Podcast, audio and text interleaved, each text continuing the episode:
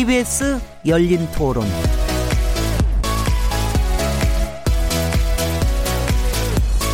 안녕하세요. 묻는다, 듣는다, 통한다. KBS 열린 토론 진행자 시민 김진혜입니다.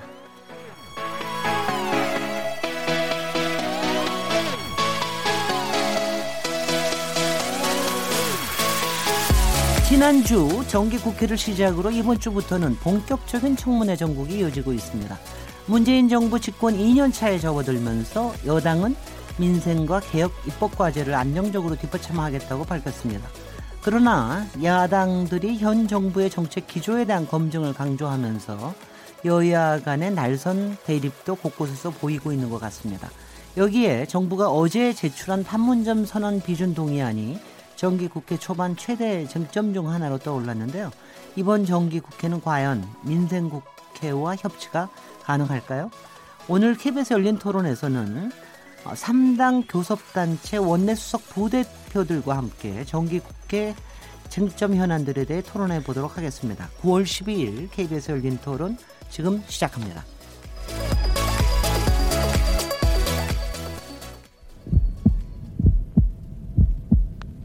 살아 있습니다. 토론이 살아 있습니다. 살아있는 토론, KBS 열린 토론. 토론은 라디오가 진짜입니다. 진짜 토론, KBS 열린 토론. 아, 청취자 여러분께서 토론에 직접 참여하실 수 있는 방법 안내해 드리겠습니다. 어제 청와대가 국회에 제출한 판문점 선언 비준 동의안 국회에서 어떻게 처리해야 한다고 보시나요? 그리고 현재 진행 중인 인사, 인사청문회에 대한 여러분의 의견을 보내주셔도 좋습니다. 또한 이번 정기 국회에서 꼭 통과돼야 한다고 생각하는 법안이나 국회에 당부할 의견이 있으시면 문자로 보내주십시오. 샤프 9730번으로 참여하실 수 있고요. 단문은 50원, 장문은 100원의 정보 이용료가 붙습니다. KBS 모바일 콩 그리고 트위터 계정 KBS 오픈을 통해서도 무료로 참여하실 수 있습니다. KBS 열린 토론은 매일 0시 5분에 재방송되고 팟캐스트로도 들으실 수 있습니다. 청취자 여러분의 날카로운 시선과 의견 기다립니다. 자, 그럼 오늘 정기국회 쟁점 현안에 대한 여야 입장 이라는 주제로 함께 토론하실 세 분 패널 소개해 드리겠습니다. 앞서 얘기 드린 대로 어, 세 당의 교섭단체 어, 3당 교섭단체 원내 수석 부대표들이 나와 주셨습니다. 지금 현재 더불어민주당, 자유한국당, 바른미래당 이렇게 3당의 교섭단체죠. 어, 먼저 서영교 더불어민주당 원내 수석 부대표님 나오셨습니다. 안녕하세요. 더불어민주당의 서영교 수석 부대표입니다. 네. 지금 가장 신차민 부대표이십니다. 바로 지난 네. 이번 달에 어, 원내 수석 부대표로 발탁이 되셨죠. 진선미 일주일 됐습니다. 네, 진선미 부대표께서 어, 여성부 장관으로 발탁되시는 그 후임으로 이렇게 되시는 것 같습니다. 윤재혁 자유한국당 원내 수석 부대표님 모셨습니다. 안녕하십니까. 자유한국당 원내 수석 부대표 윤재혁 의원입니다. 반갑습니다. 네. 즉 여기서는 가장 경력이 높으십니다. 부대표로서는 네, 지금 뭐 한 8개월 되셨다 그럽니다. 예, 예. 유희동 바른미래당 원내 수석 부대표님 자리하셨습니다. 네, 안녕하세요. 유희동 의원입니다. 반갑습니다. 네, 반갑습니다. 제가 이, 요 전에 한 15분 이렇게 같이 얘기하면서 오늘 토론에 뭐 이렇게 뭐 싸우고 논쟁하고 이런 얘기했더니 와 우리 그렇지 않다 서로 서로 굉장히 친하고 우리 같이 맨날 협의하고 합의하고 이러는 관계다 이렇게 얘기하시는 것 같은데 진짜 맞습니까 그게?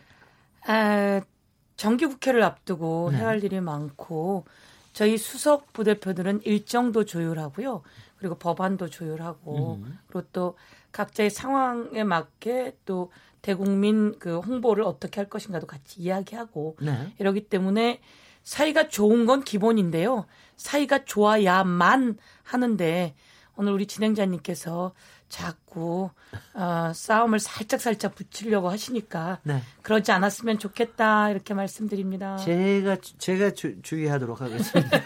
윤재혁 수석부대표님. 네네. 예. 어차피 이제 여야 간의 입장 차가 있을 수밖에 없습니다. 그러나 이제 국회가 또 때로는 상생도 하고 협치도 해야 됩니다. 네. 그래서 어, 양보할 것은 양보하고 또 양보하지 못할 것은 치열하게 논쟁하고 음, 그런 과정을 통해서 결론을 우리가 내릴 수 있는 겁니다. 네. 다만 인간적으로는 다 서로 입장을 이해하고 또 반대편에서 생각하고 어, 소통하고 그렇게 하고 있습니다. 네, 네. 유희동 부대표님. 네, 수석 수석 부대표라는 자리가 아, 자당의 목소리를 아, 상대방에게 전달을 하고 또 상대방의 입장을 또 받아서 어, 자당 의원들에게 전달해야 되는 그런 이중적인 어, 애매한 자리에 있기 때문에 어, 저희는 어떨 때 보면 뭐 친자매 같기도 하고 어떨 때 보면 또 또 이해를 어, 다퉈야 되는 그런 입장입니다. 네. 근데 비교적 어, 지금 파트너들은 어, 비교적 궁합이 잘 맞는 것이 아닌가 저는 개인적으로 그렇게 생각합니다. 아니 지금 말씀하시는데 친자매라고 표현을 하시는 거 보니까 남매 남매 죄송합니다. 제가 오기 전에 네. 좋은 남매 관계를 네네. 아니 근데 저기 아마 청취자 여러분들께 잘 아실지 모르겠는데요. 이제 보통 당 대표 그리고 원내 대표를 이제 많이들 이제 대외적으로는 많이 비치시니까 알고 있지만 실제로 그 바로 밑에서 끊임없이 움직이고 분주하게 모든 게 돌아갈 수 있도록 움직이는 그 직책이 바로 원내 수석 부대표입니다. 그래서 사실은 이제 막강 실세라고도 얘기를 하죠. 그러니까 뭐 의원들도 수석 부대표한테 잘 보여야 뭐 어디 어디 잘 들어갈 수도 있고 예 뭐 그런 뭐 경향은 좀, 좀 있습니다. 있습니다. 힘이 약간 막강한 것 같다는 생각이 네, 네. 들고 그래서 오늘 편안하게 해주시고요. 그리고 워낙 지금 현안들이 좀 많기 때문에 뭐 충분하게 이제 서로 또 뭐 좀 협의하시는 입장에서 얘기하실 수 있고요. 어, 전 국민들께 좀 좀잘 설명을 하신다는 그런 입장에서 얘기하시면 될 것 같습니다. 첫 주제가 아무래도 이제 지금 다음 주에 남북 정상회담이 저, 저 예비가 돼 있기 때문에 어 이게 이제 가장 큰 저 이슈가 될 것 같은데요. 아, 바로 어제 판문점 선언 비준 동의안 이 부분이 이제 국회로 넘어왔는데 사실 정부로서는 문재인 정부로서는 이제 다음 주 정상회담 전에 뭔가 좀 되기를 바랬던 것 같은데 뭐 그렇게 좀 안 되고 있는 것 같습니다. 그래서 지금 어, 각 당의 입장이 어떠신지 어, 일단 먼저 얘기하시죠. 서영교 부속부. 어, 작년 11월, 재작년 11월 제가 국방위원이었는데요. 그때만 해도 어, 북한에서 ICBM 핵탄두를 달고 미국으로 ICBM을 날린다. 그리고 또 남쪽으로도 언제 핵 미사일이 떨어질지 모른다. 초긴장, 초위기. 세계의 이목이 한반도에 집중되어 있었습니다. 그런데 우리는 어느덧 아, 김정은과 문재인 대통령께서 만나고 또 김정은과 트럼프 대통령이 만나면서 긴장이 완화되고 평화의 아, 신호가 오기 시작했죠. 그러면서 이번에 이제 3차로 문재인 대통령께서 어, 북한으로 가서 김정은을 만나서 비핵화 실현을 완전히 만들 수 있도록 3차 정상회담이 진행돼 나가는 과정이죠. 이 과정 속에서 어, 지난번 그 남북 정상이 판문점에서 서로가 합의했던 선언을 실행하기 위해서 완전한 비핵화를 실현하기 위해서라도 이번에 정상회담을 떠나기 전에 18일 아, 전에 사실은 남북 선언 정상들 간의 선언 비준이 국회에서 이뤄진다면 어, 김정은 어, 그 북쪽 위원장에게 커봐라. 우리 남쪽에서는 국회에서도 충분히 밀어준다. 그러니 어, 확실한 비핵화를 해내자 라고 이야기를 하고 남북 경제 또 남북의 평화, 남북의 이산가족 상봉 이런 걸 만들어낼 수 있을 거다 이렇게 생각하고요. 그래서 사실은 이제 할 수 있다면 어, 외통위에서 비준안을 올려서 심사하고 본회의에서 통과시키면 최고의 선물이 되지 않을까, 힘이 되지 않을까 이렇게 생각하고 제 입장은 그렇습니다. 그리고 문재인 대통령도 가시기 전에 그런 생각을 갖고 계실 테고 또 많은 국민들이 그렇게 해주면 좋겠다라는 입장이라서 어, 저희가 어, 사실은 이제 많이 부탁하고 또 그렇게 하가 나가자라고 하는 입장을 갖고 있습니다. 네. 그 비준 동의안 어, 뭐 예산 추계까지 같이 덧붙여서 이제 국회로 넘어왔으니까 이제 외교통상위에서 이제 논의를 시작을 하겠죠. 윤지혁 예. 자유한국당 자유한국당 위원님이 그 외교통상위원회 위원장님이 강석호 위원이시죠? 네, 네 그렇습니다. 그래서 상당히 키를 주고 계실 것 같은데요. 우선은 이제 우리 더불어민주당의 서영교 수석이 남북 정상회담을 앞두고 음, 선물 보따리 이렇게 말씀을 하시는데 네. 국회 비준이 이제 국민들 입장에서 한번 보면은 과연 이게 선물을 줄 그런 그 어떤 상황의 진전이 있느냐. 핵 폐기와 관련돼서 지금 우리 국민들 모두가 지금 뭐 정상회담을 두 차례 하고 또 더군다나 미국 정상회담까지 있었는데도 네. 뭐 가시적으로 성과가 나온 게 아직 없어요. 그런 상황에서 이 국민들의 혈세가 되는 그 여러 가지 남북 경협, 경협 특히 으흠. 철도 도로 건설이라든지 이게 수십조가 드는 그런 사업입니다. 네. 근데 이런 국민 혈세를 주는 데 대한 국민적 공감대가 형성이 될 만큼 진전이 있었냐 이 관점에서 봐야 되는 거고요. 네. 또 비용과 관련해서도 마찬가지입니다. 비용 때문에 비용 추계를 해서 비준 동의안을 냈는데 내년도 그 소위 말해서 이 어떤 사업을 할 때 뭐 이 타당성 또는 기본적인 그 기초 경비 이런 것들만 네. 담아 가지고 네. 그 지금 비용 추계를 냈단 말입니다. 예, 예. 우리가 사업에 대한 국회에서 이 비준을 할 때는 사업 전체 예산이 얼마 들고 연도별로 얼마나 드는지 이런 구체성이 있어야 심사가 가능하고 네. 이걸 비준해도 되는지 으흠. 또 국민들 입장에서 우리가 다시 한번 판단해 볼 수가 있는데 으흠. 그런 심사의 근거로서는 극히 부족하고 그 추상적인 포괄적인 특히 또 극히 일부분의 비용만 담아서 네. 비준을 하라는 것은 이거는 그냥 백지 수표를 국회가 제출하라는 이야기나 마찬가지거든요. 네. 야당 입장에서 비준 처리안 동의를 해줄 수 있는 그런 그 여건이나 또 그런 그 상황도 아닌데다가 지금 비유전 동의안 제출과 관련된 비용 부분만 하더라도 국민의 입장에서 도저히 동의하기 어려운 상황입니다. 네. 그런 바른, 입장입니다. 네, 네, 알겠습니다. 바른미래당 손학규 대표께서는 상당히 비준안에 대해서 조금 이제 어, 좀 적극적인 입장이시라고 그럴까? 뭐 좀 긍정적으로 보고 계신 것 같은데 또 당내에선 또 여러 의견도 다른 의견이 많은 것 같습니다. 어떻습니까? 아니, 기본적으로 그 한반도의 비핵화하고요. 평화에 대한 그 방향성 이런 것은 정권과 상관없이 우리 모두가 아, 추구해야 되는 가치고 이것을 달성하기 위해서는 어, 어떠한 노력도 아끼지 않아야 된다는 기본 입장은 분명합니다. 그런데 지금 어, 서영 교 수석께서 말씀하신 것처럼 선물이라는 표현을 쓰셨는데요. 그것이 정치적인 지지가 필요하다. 국회의 음. 정치적인 지지가 필요하다라고 하면 그 부분에 대해서는 우리가 결의안으로 가름할 수 있는 것이 아니냐. 네. 이것이 어, 법적 의미를 갖는 비중까지 가야 되는 것이냐에 대한 의, 이견은 좀 있습니다. 네.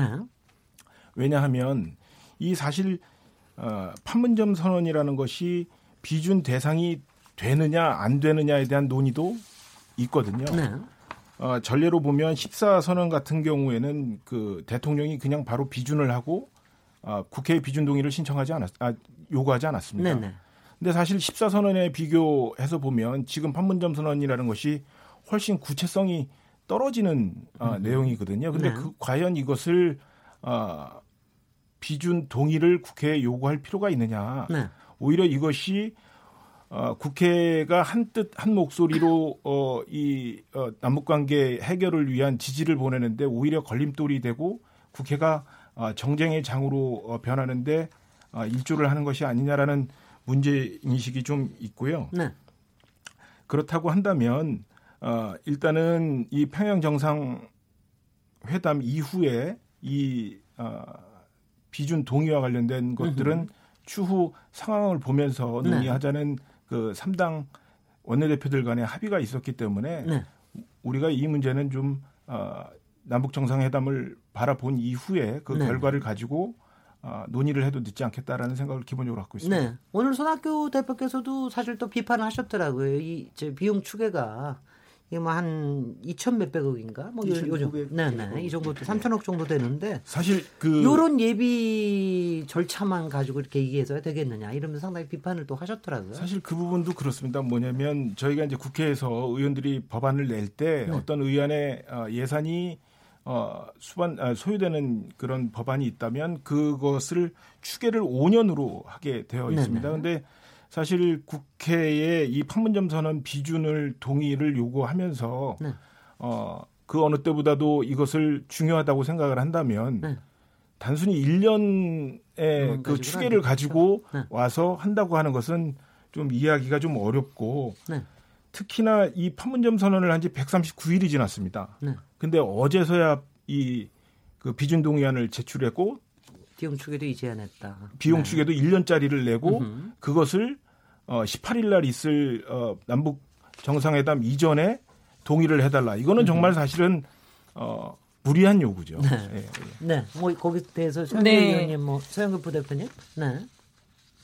어 가기 전에 국회에서 비준 동의를 해줄 거라고 저는 생각했었고요. 그리고 많은 국민이 그렇게 가리라고 생각을 했고, 어, 실제로 이제 뭐가 달라졌냐 이렇게 얘기를 하는데, 어, ICBM에다가 핵탄두 달아서 언제 터질지 모르고, 열병식에서 ICBM을 쫙 어, 보여주고, 이러다가 완전히 달라졌잖아요. 정말 완전히 달라졌잖아요. 제가 국방위원 할 때 우리의 미사일은 북한의 평양까지도 못 날아가게 미사일 협정이 되어 있더라고요. 네. 이명박 박근혜 정권 박정희 대통령 때부터 왔던 미사일 한미 미사일 협정이 이 미사일이 평양까지밖에 못 날아가요. 그럼 우리는 도대체 무슨 안보 태세를 갖고 있었는가? 이 안보 태세 아, 우리의 미사일 능력은 아무것도 없을 때 그쪽은 대륙으로 ICBM을 날릴 정도로 다 했는데 지금 상황은 완전히 달라졌잖아요. 뭐가 달라졌냐?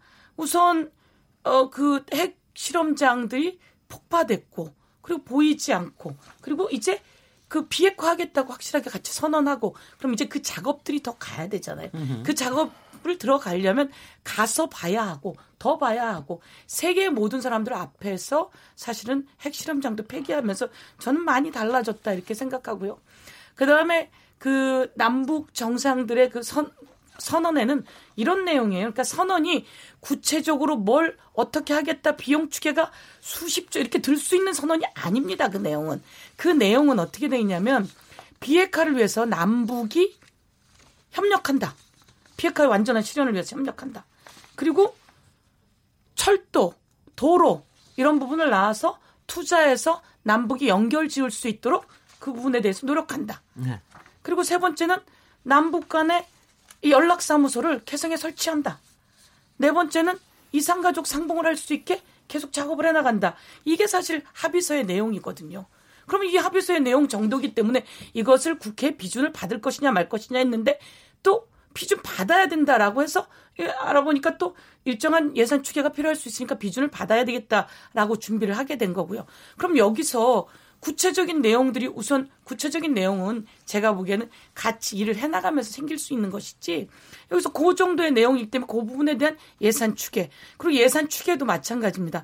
여기서 비준이 되었다는 것이지 필요한 예산 추계를 실현하고 쓰려고 하면 국회 동의를 받아야 돼요. 어, 네, 그거는 예. 건 건별 건별로 별도로 또 건별로 별도로 다, 다 동의를 받아야 되는 거거든요. 네. 그래서 예산 추계가 필요하다고 했다가 네. 또 예산 추계를 놓으니까 수십조, 수백조, 그럼 또 이제 퍼주기다. 이런 얘기를 할 수도 있고, 제가 보기엔 이것은 북에 들어가는 돈도 아니고요. 향후 이런 도로와 철도를 놓으려면 어느 정도 어떤 일들을 해야지 되는가를 뽑기 위한 것이고, 음흠. 제가 보기에는 그렇습니다. 그래서, 아, 그, 우리가 남북 문제만큼은 정쟁의 대상이 되지 말고, 또, 이 평화의 문제만큼은 하나로 힘을 모아 나가야 되기 때문에 네. 저희도 정쟁보다는 그렇게 가자라고 네. 윤적 의원님 요구를 하는 거죠. 윤적 부대표님. 네. 이 비준을 동의하지 않는 것을 정쟁으로 몰아서는 저는 안 된다고 봅니다. 네. 아니, 국민의 입장에서 봐야 될 거 아닙니까? 국민의 입장에서는 우선은 지금 판문점 선언 이후에 우리 서영교 수석께서는 이 마치 그 핵 폐기와 관련된 그 우리 국민들이 피부로 느낄 수 있는 만큼 가시적인 성과가 있는 것처럼 이렇게 말씀하시는데 지금 미국 언론 보도라든지 각종 그 미국 정보기관의 보고서라든지 이런 것들을 종합해 보면은 지금도 다른 또 핵시설을 가지고 있고 지금도 핵 물질을 가지고 핵무기를 생산하고 있다는 그런 보고서나 보도가 많이 나오고 있어요. 그리고 또 김정은 위원장 육성으로 한 번도 핵 폐기에 관한 언급을 한 적도 없어요. 그런 상황에서 지금 비용과 관련돼서도 어, 지금 그동안에 정부에서 분석한 자료도 있었고 또 뭐 시티그룹이라든지 미래에셋이라는 이런 민간에서도 이 철도나 도로 사고와 관련된 여러 추계들이 나왔죠. 추계들이 나왔어요. 이게 네. 지금 뭐 100조가 넘는 추계를 내놓은 민간 있고. 기업도 있고 뭐 7, 80조 된다고 네. 추계를 내놓은 있고. 기업도 있는데 네. 아, 그 지금 2,900억 원 정도 음흠. 토탈 4천 한 700억 정도의 예산 규모를 가지고 이 추계를 가지고 예산 심사를 하라는 것은. 야당한테 그냥 네. 그냥 심사하지 말고 그냥 동의하라는 이야기나 마찬가지예요. 네. 국민들이 도, 그 이해할 수 있겠습니까? 음흠. 이런 추계 자료를 가지고 네. 비준을 동의했다 그러면 야당의 역할을 했다고 국민들이 인정할 수 있겠습니까? 그렇지 않습니까? 그렇기 네. 때문에 지금 어 제가 모두에 말씀드린 대로 그 북한 핵 폐기와 될 관련된 가시적인 선거가 있고 또 거기에 따라서 우리가 북한의 경제 협력과 관련해서 철도 도로 사업에 필요한 지원을 할 수 있다면은 네. 그 전체적인 규모를 가지고 연차적으로 어떻게 지원하겠다는 그런 구체적인 그 예산 추계가 나오면은 네. 이두 가지 조건이 성립되면은 네. 야당도 전향적으로 네. 비준안을 심사해서 동의할 수 있는 겁니다. 그런데 네. 이두 가지 전제가 지금 성립이 안 된 상태에서 동의하지 않는 것을 정쟁으로 이야기하시면 안 되는 거죠. 이거는 예. 야당의 당연한 도리를 하는 것을 정쟁으로 이야기하시면 곤란한 겁니다. 네, 유희동 부 대표님? 이게 3인이 토론을 하니까 힘드네요. 왜요? 예, 제가 바로 이렇게 그 서영 교 수석께서 말씀을 하실 때 반론을 제기하려고 했는데 중간에 또 다른 분이 발언을 하시고 제가 하니까 요즘 좀, 좀 시의성이 떨어진다고 아까 이렇게. 그럴 때는 말씀 안 하시면 됩니다. 아니, 아니, 이게 뭐냐면. 부러운 얘기를 어, 하세요. 예. 정쟁이 되지 않아야 된다는 거에 대해서는 뭐 당연하고요. 네. 그건 뭐 적극적으로 동의를 하는데 저는 오히려 이것은 어, 청와대와 정, 아, 여당이 정쟁을 일부러 유도하고 있다라고 저는 어, 해석을 할 수밖에 없습니다. 네. 방금 말씀하셨던 것처럼 어, 이것은 어, 예산이 구체적으로 들어가는지 확인할 방법이 없다. 그러니까 시간이 오래 걸리고 구체적인 사업이 어, 진행이 될 때만이 알 수 있다라는 말씀을 하셨잖아요. 판문점 선언이라는 것이 선언적인 요소가 많다라는 말씀을 주셨는데 맞습니다. 비준 대상이 되질 않아요. 이것이 국회의 비준 동의를 받으려면 그것을 국회에 요구를 하려면 어 구체성이 드러나야 되는 겁니다. 그 국민들에게 심대한 예산적인 부담을 지운다는 전제일 때만이 비준을 어, 동의해달라고 국회에 요청을 할 수 있는 거거든요. 근데 그러한 구체성이 다 전혀 드러나지 않은 상태에서 아까도 네. 말씀드렸습니다만 어, 판문점 선언을 한 지 139일이 지나고 네. 그 정상회담을 어, 불과 한 뭐 일주일 열흘 정도 앞둔 이 시점에 그 어, 비준 동의안을 국회에 요청하는 것이 저는 일부러 국회를 정쟁의 장으로 만들려고 하는 그런 의도가 아니고서야 이것을 왜 냈는지 저는 이해를 할 아니, 수가 아니, 없습니다. 저, 여기, 여기서 여기서 그거 가지고 답변하시지 말고요. 네. 판문점 선언이 뭐 이러다 보면은 이제 계속해서 요거 가지고 얘기가 넘어가게 되니까 제가 조금 다르게 얘기하면 바로 지금 유희동 의원님이 네. 이번에 좀 뭐 조금 시점도 이상하고 왜 지금 하필 요, 요 시점에 비준안을 국회에 내느냐 뭐 네. 이거는 이 대해서 사실 조금 논박이 있더라고요. 그런데 이제 또 하나가 이번엔 문재인 대통령과 청와대에서 그 국회의 정당 대표 또는 국회의장 꼭 같이 좀 남북 정상회담에 같이 갔으면 좋겠다. 여러 번 지금 얘기를 하셨는데 이 부분에 대해서는 어떻게 생각을 하십니까? 뭐 그 결과는 지금 다들 야당에서나 국회의장이나 일단 이제 거절하는 거로 그리고 나, 나중에 남북 국회 또 회담이나 이럴 때 있을 때 가, 가겠다 뭐 이렇게 얘기를 했는데 어, 그 과정에 대해서는 어떻게 생각하시는지 혹시 저 2대 1로 공격하면 그러니까 한 번만 하시겠어요? 윤지혁 의원님, 예, 윤지혁 부대표님께서 네네 그거는 어떻게 생각하십니까? 음, 우선은 그 이 제안이 있었고 네. 또그 제안에 대해서 어 이 동행하기 곤란하다는 입장을 밝혔습니다. 네. 그럼에도 불구하고 또 다시 청와대에서 그 재차, 재차 온 국민을 상대로 안 가겠다고 이미 의사 표명을 했음에도 불구하고 또 그것을 그이 공식적으로 또 비서실장 명의로 네. 초청을 발표를 하고 이런 그 모양을 국민들이 보면서 과연 이, 이 청와대에서 이 국회 국회의장이나 여야 대표를 대통령이 해외 순방하면서 이렇게 다 같이 간 사례도 없는데 굳이 이거를 사전에 또 조율해서 안 가겠다는 입장 표명이 있었는데 또 공개적으로 이렇게 자꾸 이렇게 그 초청 내용을 밝히고 이런 과정이 뭔가 좀 하여튼 상식적이지 않다. 그리고 심지어 국회의장 이제 저 사실은 여당 출신 국회의장마저도 그 동행을 거부하셨지 않습니까? 네네. 또 일부 언론 보도는 이 동행 과정에서 있었던 그 절차라든지 이런 데 대한 그 불쾌감도 표시했다고 또 일부 보도가 됐어요. 네. 그래서 이것 이, 이 사항은 어 국회의장단이나 여야 대표를 같이 가자고 하면은 왜 그 가야 되는지 또 가서 하슬 해야 될 역할은 뭔지 음흠. 이런 데 대한 상세한 설명을 하고 또 음흠. 국민적 입장에서 이게 불가피하다는 이런 것들을 충분히 사전에 설득을 구하고 이렇게 추진하는 게 맞지 않겠습니까? 네. 근데 지금 이 내용은 그 국회와 또 정부 사이에서 지켜야 될 기본적인 어떤 음, 우리가 지켜야 될 그런 검도 네. 이런 것들을 지키지 않았다고 저희들은 보는 네. 겁니다. 아주 세게 세게 네. 비판 나오잖아요. 네, 서영재 부대표님. 네.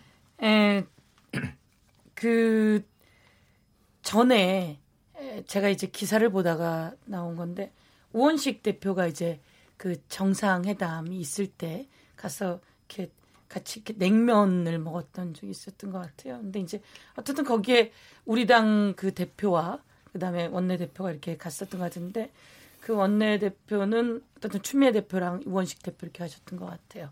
그러고 나서 이제 아이 뭐 그 냉면 맛있더냐, 어?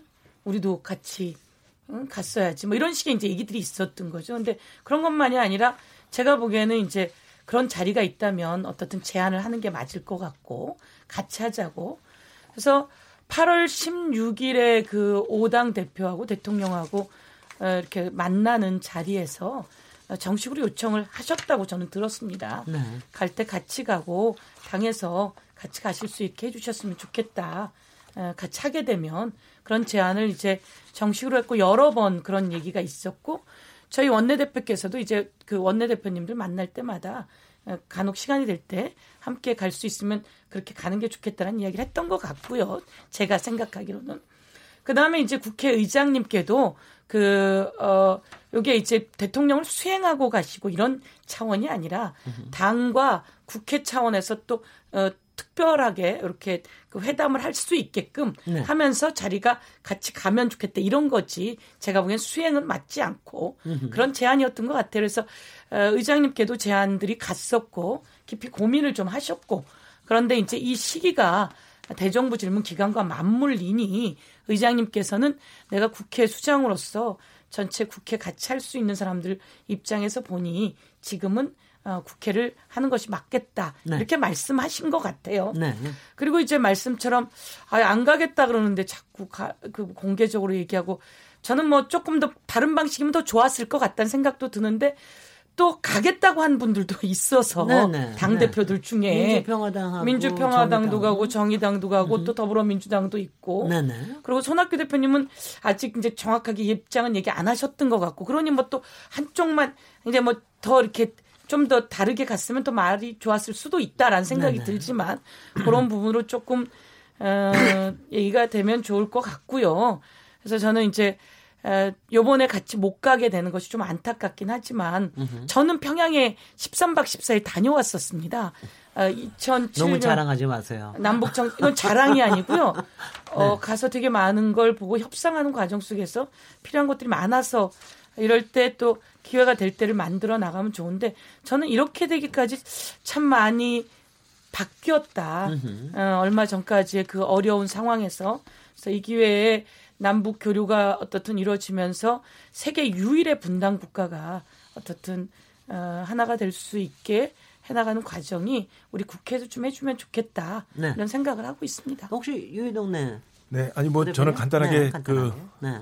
사실관계만 확인을 해드리면 그 저희 바른미래당의 손학규 대표는 분명히 안 가겠다는 의사를 명시적으로 어, 문희상 의장을 통해서 표명을 했고요. 그 이후에 어, 공개적인 자리에서도 어, 뭐안 가시겠다는 의, 의사를 분명히 하셨습니다. 네. 네. 네. 아, 네. 청와대에서 이렇게 요청하기 전에요? 네. 네. 임종석 실장이 기자회견 하기 전에 음. 아, 두 차례 정도 밝혔다는 말씀을 드리겠습니다. 네, 요 의제는 그렇지만 또 빼고 이렇게 말하기 그러니까 그러지 네. 네. 생각을 좀 해보면서. 네, 네. 아, 이 5당이 있으니까 사실 이제 청와대로서도 예. 상당히 예. 이거를 조율하기 쉽지는 않을 거라는 생각이 듭니다. 그러니까 수석 부대표님이 더 잘들 하셔야죠. 네, 그죠? 제가 좀 더잘 네. 여하튼, 보면서 여하튼 다음 네. 주에 이 남북 제3차 남북 정상회담이 여러 사람들이 또 많이 기다리고 여야 가릴 것 없이 조금 더 잘 되기를 예. 또 비핵화에 한 걸음 더 다, 다가가기를 이렇게 원하고 있기 때문에 잘 돼가기를 바라고요. 그 과정에서 국회가 또 해야 될 일을 분명히 잘 하실 거라고 어, 기대를 하게 됩니다. 여기 여기까지 얘기 나누고요. 잠깐 쉬었다가 토론 이어가 보도록 하겠습니다. 지금 여러분께서는 KBS 열린 토론 시민 김진애와 함께하고 계십니다.